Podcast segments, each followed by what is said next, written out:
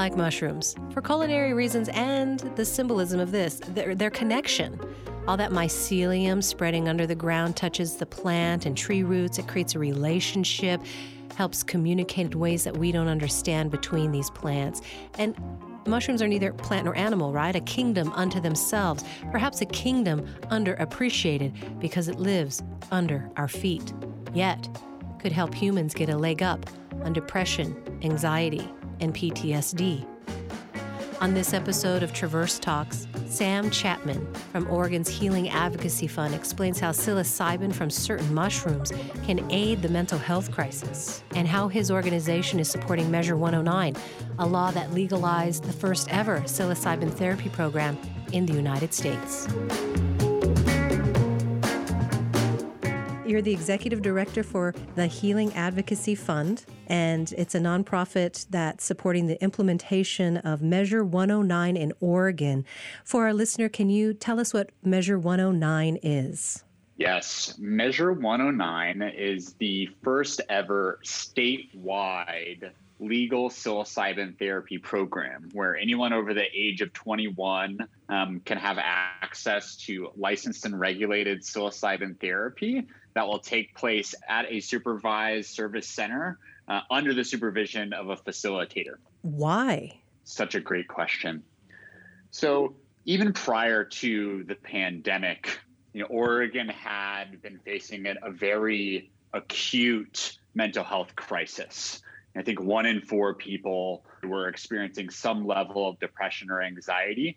And I think that it doesn't take much effort for any of us to think about, if not ourselves, people who might be struggling, uh, whether it be with depression, anxiety, um, etc. And while there are certainly options out there that work for some people, um, there's a lot of people falling through the cracks of our current mental health care institution. And we really believe in psilocybin showing real promise for those who have not been helped. We don't believe it's a panacea. It is certainly not a cure all, and it's not for everyone. But in terms of adding a powerful tool to the toolbox, we felt very strongly that now was the right time to introduce psilocybin services to the general public here in Oregon. And I think we've been successful so far, um, but we have a lot of work to do in, in developing the rules and regulations and really ensuring that the foundation of this program is solid so we can continue to build um, and ensure that as many people as possible that stand to benefit from having access have access over the years to come.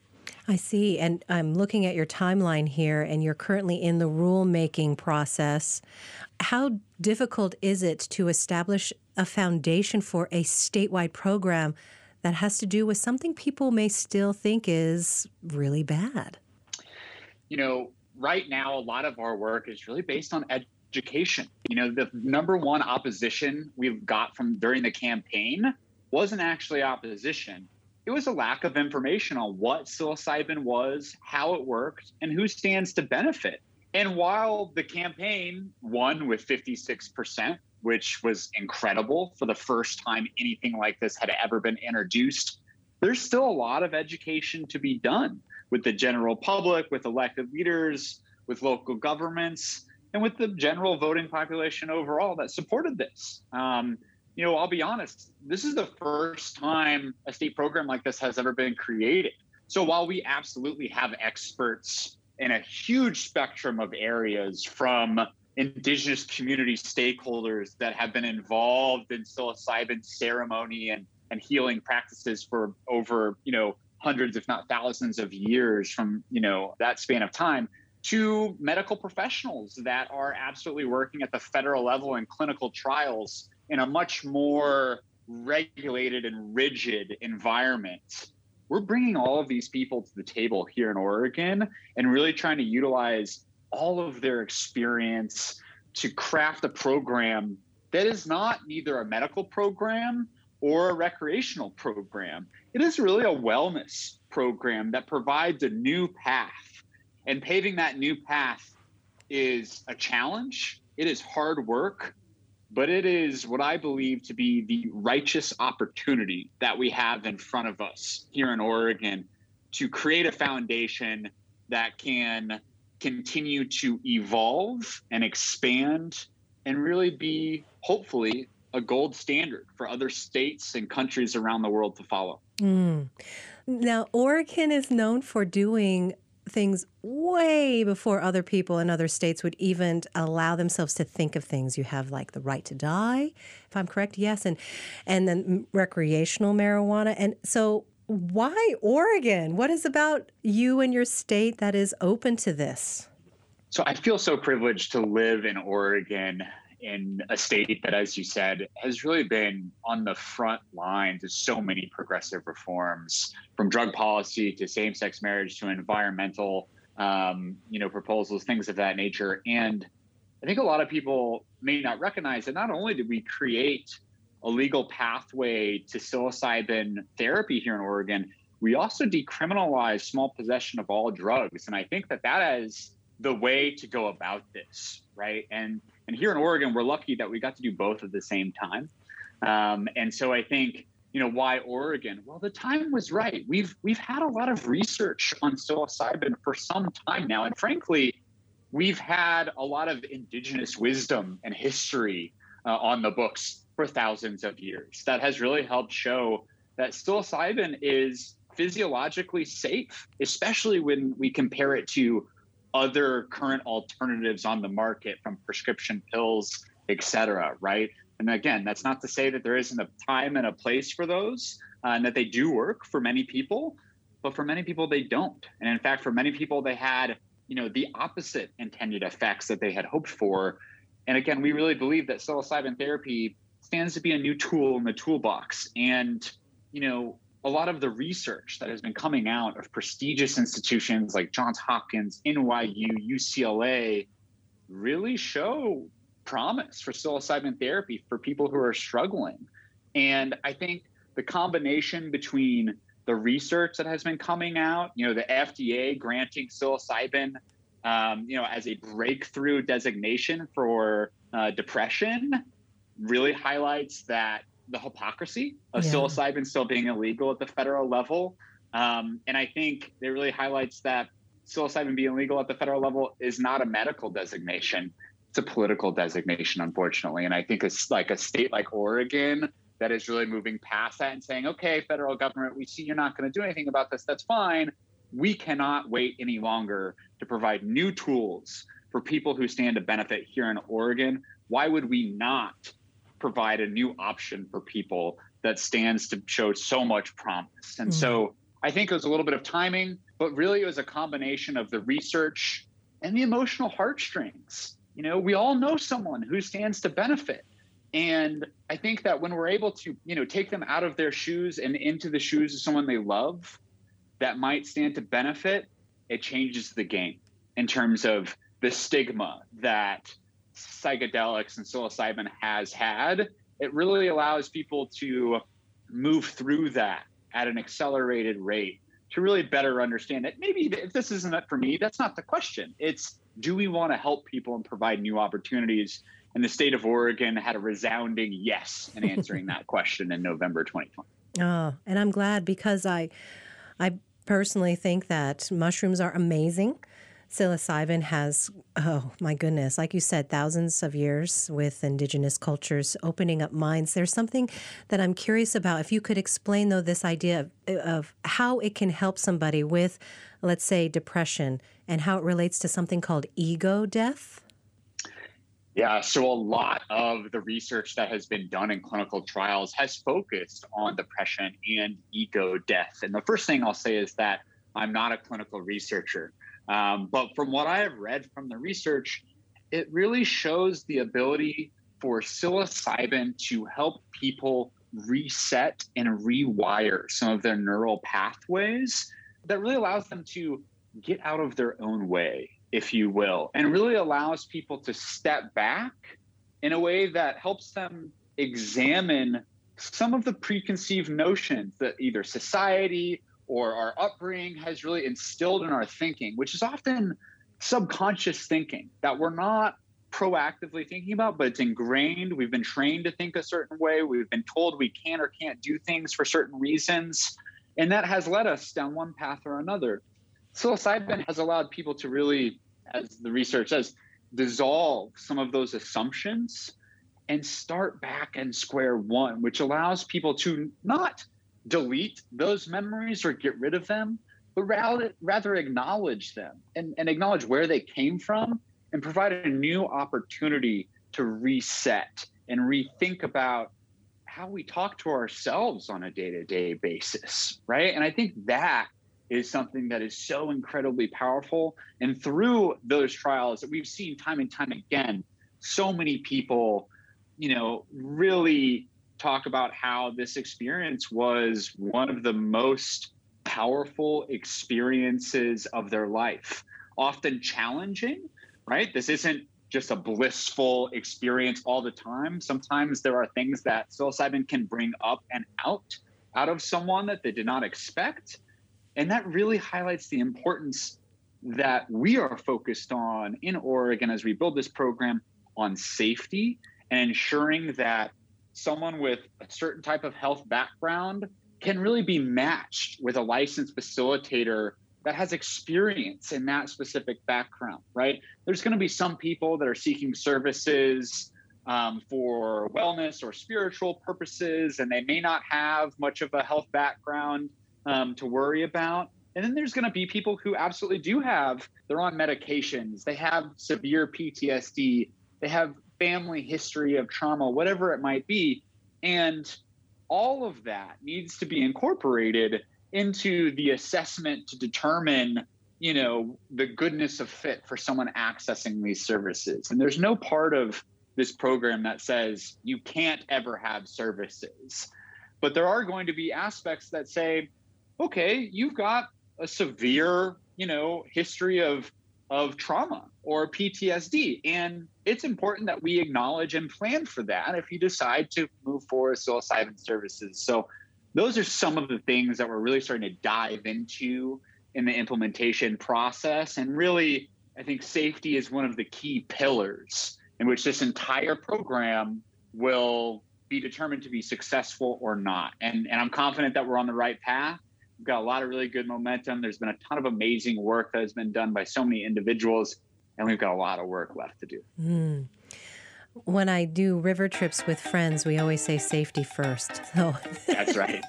Yep. And when you fall out, you got a plan to get back in the boat.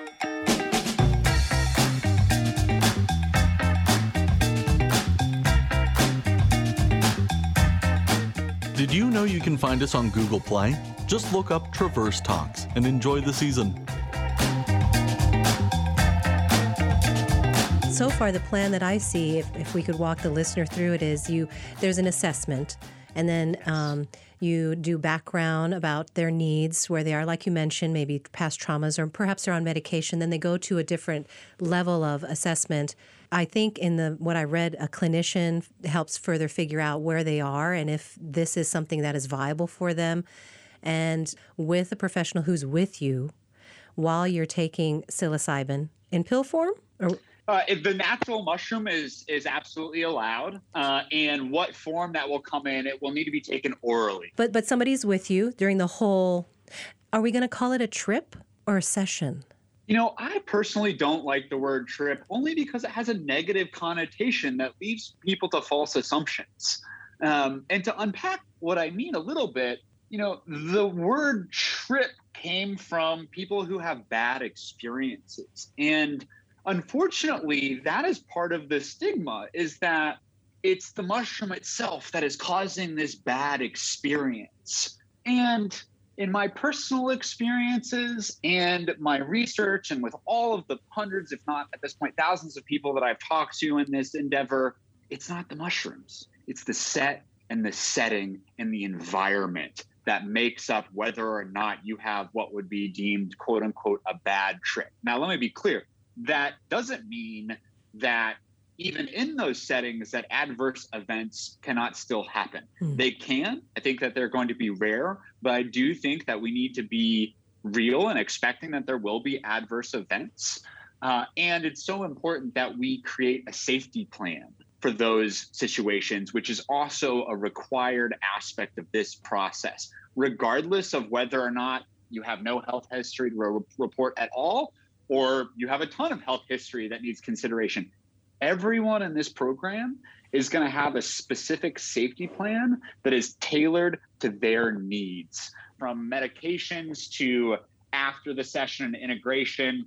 What's your plan for getting home? and what types of support might you need after a psilocybin session right the the concept of integration is so important here yeah while integration is required to be offered after a session it's not required to be taken we heavily encourage it mm. uh, as uh, so many of the positive benefits come from integration really working through and reflecting on the experience and taking the pieces of that experience and bringing them back and starting to really insert them into the rest of your life and mm-hmm. carry those lessons forward. The more that people are able to do that, the more that we see the prolonged positive effects of the session. And so that's a little bit of, of, of the process and the importance for creating space for you know the safety plans and the support networks that we all need in general outside of a psilocybin program, right? but are especially important within this program, um, and I think are really an essential factor for the foundation of safety uh, in this program being a success. Mm, two things integrating, uh, so in layman's terms, basically learning from what your experience was and using that knowledge then to move forward in your life, possibly to get over or work through uh, trauma or some depression.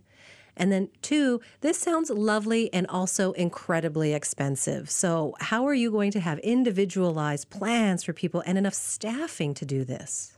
Yeah, I want to be the first, well, I won't be the first, one of many to acknowledge that the financial barrier for this program is real hmm. and is something that we all have to step up and not only acknowledge that, but we need to be creating our own solutions for this. The state is not going to cover the cost of this out of the gate. We hope in the midterm that we can incentivize them to start to get involved. We think that there are cost benefit analyses that we'll be able to look at once we have more data after a couple of years of operation. But right now, I would ballpark, you know, a session, which is the preparation, the session itself, and integration, to cost around a thousand dollars.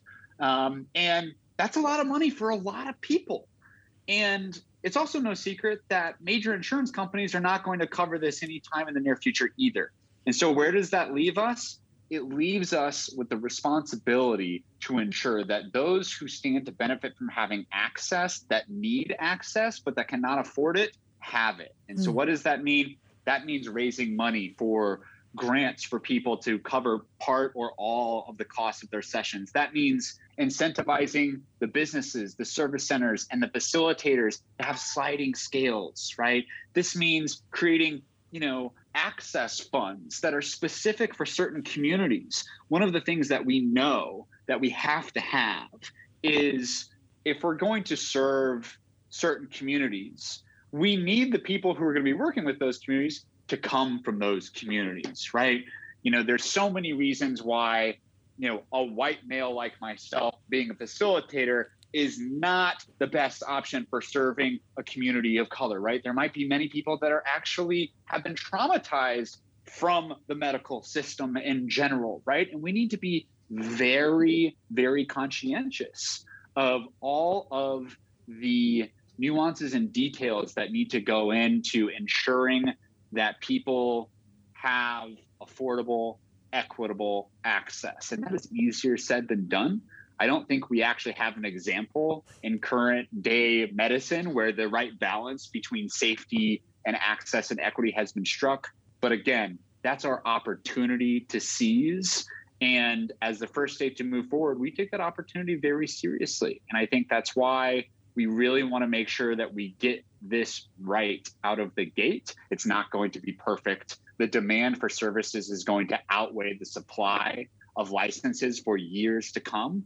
And we need to reasonably manage those expectations. And we need to ensure, at the very least, out of the gate, when this program starts, that there are pipelines for funding and support and access for the communities who stand to benefit most. Okay, two things. That's a heavy lift for you. And two, you sound so thoughtful, and I'm sure the people you're with have thought of all that you mentioned you know, diversity issues and trauma and recognizing who you are in this group. And so, why do you care and how did you get your mind opened up to making this program so progressive? You know, it's it's funny.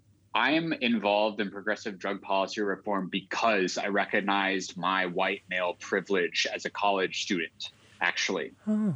Um, and I recognized early on in my college career um, that my friends of color were not treated the same by law enforcement as I was treated. And when I looked into it further, I recognized I had an idea of what my privilege was, but I didn't actually understand it until I understood the unfair application of the law to my friends of color, where I got off easy and they did not. And that did not sit well with me. Mm-hmm. And that is where I discovered an organization called Students for Sensible Drug Policy. Um, it sounded like a DARE 2.0 organization. I was like, what, what is this? And actually, it was the it was the, the literal opposite. Students for Sensible Drug Policy believes that we all have the right to put what we want in our bodies. And if we're going to do that, we should be educated, which is a philosophy that this measure and this program embodies as well. If we're going to do this in a way, you know, where we want the outcomes that we're seeking, we have to do it in an educated, informed, and thoughtful way. And so, you know, just having the opportunity to create space for so many people above and beyond me or the people that are involved in my organization to come together and put forth a program that has consensus and is you know really thoughtful in the way that services are delivered and who they're delivered to and how and when and why right? It's so important. And that's something that when I realized that privilege that I have, I knew I wanted to dedicate the rest of my life to progressive drug policy reform because of that. Oh, wow. And that's why I'm here today. That's amazing. Um, this may be a personal question, but how are you making a living? Because I, I feel as if those who are advocating for positive change in society, they have to do it on the side because it's not like you get paid to do that. Right. Yep. So I am very lucky and fortunate to be paid by the organization to be the executive director. So I have a salary. Um, I can tell you that I didn't have a salary for about seven years of my life as an advocate. Um, you know, I definitely put in my time and countless hours from, you know, advocating for medical cannabis patients um, back in college. That's where I got my start in in the medical cannabis space. As I was introduced as a young, energetic drug policy kid in college to bedridden medical cannabis patients that were literally the poster children of what it meant to be a medical cannabis patient. I mean, these are people who could not eat or function mm. without their cannabis. And that really opened my eyes to the legitimacy of medical and therapeutic, you know, applications for what are otherwise federally illegal drugs. And I saw the hypocrisy in that.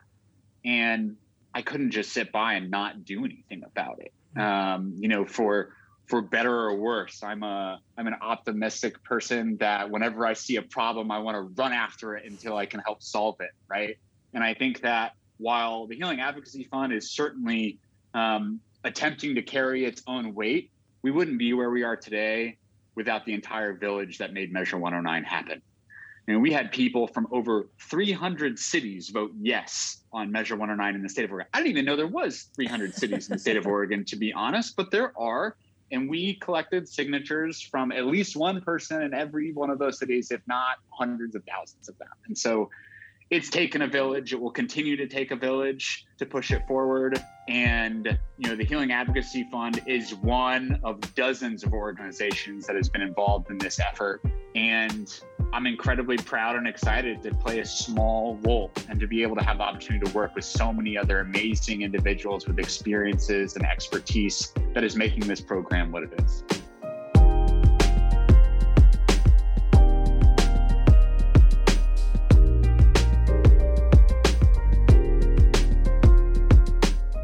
Stay connected with NWPB by following us on Facebook, Twitter, and Instagram. Search NWP Broadcasting on any of these platforms and press the follow button. That's NWP Broadcasting on Facebook, Twitter, and Instagram, and you will never miss a post from us.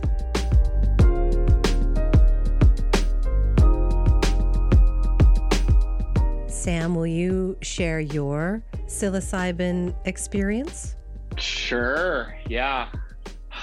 I've had several. Lucky. I, I am, yes. And I think, you know, the one that was most profound for me was, you know, an experience with a couple of other friends who actually have a deep history in harm reduction and being guides for people um, that are going through this. Uh, and it was absolutely one of the most challenging experiences of my life. I saw a reflection of myself that not on psilocybin I was disgusted with. You know, and the psilocybin helped me understand how powerful my love is, not just for other people, but for myself. Mm. And that if I am able to love myself in a more compassionate way, that I would be able to love other people in a more compassionate way. And it really was a mirror and a reminder that in order to help do good in the world for others, you need to ensure that you're doing good for yourself first to create space to be able to move out into the world and to help create that space for others. And so psilocybin helped me do that. Wow. yeah. Well, I mean, it's it's really one of the beautiful and incredibly thoughtful things about Measure 109 is that it does its best to really meet people where they are at and allowing for a full spectrum of environments in which this can happen. And, and, and what I mean by that is, you know, on one end of the spectrum, this is very much allowed within a, a medical context white light, stethoscope, you know, hospice, hospital type of environment. And there are certain people who want that type of environment or they need it because of the additional care that they need or the current situation that they might be in right? I mean we think of terminally ill cancer patients right? Which there have been a lot of studies on. There's a specific environment that they need already. Hmm. and so to be able to apply psilocybin in that environment is incredibly valuable. On the other end of the spectrum and you may have heard or seen of, of, of these in, in the media already there will be retreats right? That will be far more expensive than the average individual session, but that provide yoga and massage and hiking activities and meditation and it's a week long retreat and they provide all the meals etc so we'll have that option as well. But where i think the majority of services are going to exist from the environmental perspective is in a well thought out and designed office that doesn't necessarily have a whole bunch of bells and whistles but it's comfortable it's inviting, and it has the professionals there with the relationship with the client. And at the end of the day, you know, to have the types of outcomes that we believe people stand to have, you don't need much more than that for a lot of people. Some people do, and that's why we have the full spectrum. But I do think that a vast majority of folks that will have services um, are going to be, you know, in that just comfortable, inviting type of office environment that hopefully won't cost too much money uh, for licensees to kind of they don't have to build it out in a really extensive way and and it can be minimal and valuable hmm. uh, for everyone involved. Sam what are some misconceptions that you're trying to educate people on about psilocybin? The biggest misconception about psilocybin is that it's a wonder drug that will cure everyone's ailments.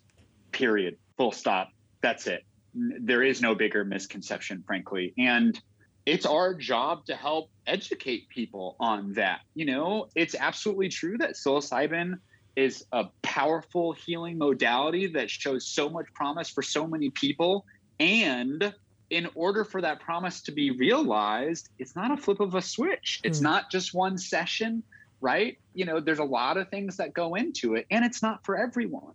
And so I think that is probably the biggest education point that we are trying to hone in on now more than ever, especially with the general public, to help manage expectations. In that the media, for better or for worse, is attracted to all kinds of things. And unfortunately, a lot of it gets caught up in, you know, how much money can a company make off of this or mm. you know other aspects of it you know that are part of the program i guess but it's not the focus that really matters. You know the focus that really matters is that we're creating something new that stands to help people in ways that have not otherwise been helped. And frankly i'm a big believer that you know instead of putting money first and figuring out how am i going to make my business viable ask how you're going to help people. And then you'll figure out how to make it viable. You know this is something as someone who has worked in the cannabis space for over a decade you know and i have a lot of people that come from that space that are interested in psilocybin and they're they're interested in making the money. I said look that's okay. You know you need a business to be viable but frankly if you put people first in the mid to long term you will make more money. I guarantee it. If you tell people how you plan to support people who cannot financially access your services otherwise more people will service your business. Because I truly believe that unlike cannabis, which is a retail environment, you take it home with you, et cetera, this psilocybin program, it's not about bag appeal. Mm. It doesn't matter what the mushrooms look like or what they smell like or, or anything of that nature. It's about the reputation of the people offering the services. What is their intent? And are they genuine in their intent? And are they being upfront with you about all of the different aspects that go into this. We need to have transparency and communication between the people who are seeking services and the people who are providing services. And as anyone who has gone through any type of psilocybin experience, whether it be with friends or in a professional setting or otherwise, I think we can all collectively agree that the relationship with the people that are with you there in that environment is essential and mm-hmm. vital to the success and the outcomes that you may receive through psilocybin services. Mm-hmm. And so we're really trying to place a lot of emphasis on that. Mm. What's another misconception? Because in my head, I can hear my mother already. It's addicting, but I think she thinks everything is addicting. Yes, yes. There is absolutely the unfortunate reality that psilocybin and many other psychedelic drugs get lumped in with the idea that all drugs are bad, right? We are still very much having to deal with the failed propaganda of the war on drugs, which turns out isn't actually a war on drugs, it's a war on people, um, and very often a war on people of color. And I think that we need to acknowledge that in this process and continue to remember that while we are creating these new programs and opportunities, there are still people in jail mm. for drugs and for doing things out of the goodness of their heart. And that is why I really encourage other localities and states who are considering, you know, creating a program like this to also remember we cannot allow psychedelic exceptionalism to run rampant. We have to remember that there are people out there that have been disproportionately targeted by the war on drugs, and they stand to benefit from this too. And we need to acknowledge the failed war on drugs has real implications for people in their day to day lives. And so that's why I'm a big advocate for decriminalization of all drugs and licensed and regulated programs that allow for a broad population of people who are interested have access in a safe and supervised and licensed type of environment. Mm. Sam, what about methamphetamine, decriminalizing that? Is that helpful to society? I believe that people have the right to put whatever they want in their body. And whether people like that or not, that is a truth. And I believe that keeping drugs illegal and treating substance use or substance abuse as a criminal problem has failed. And I think there's a lot of science to back that up. And so I support the decriminalization of all drugs. We should not be putting people in jail for drug use, period.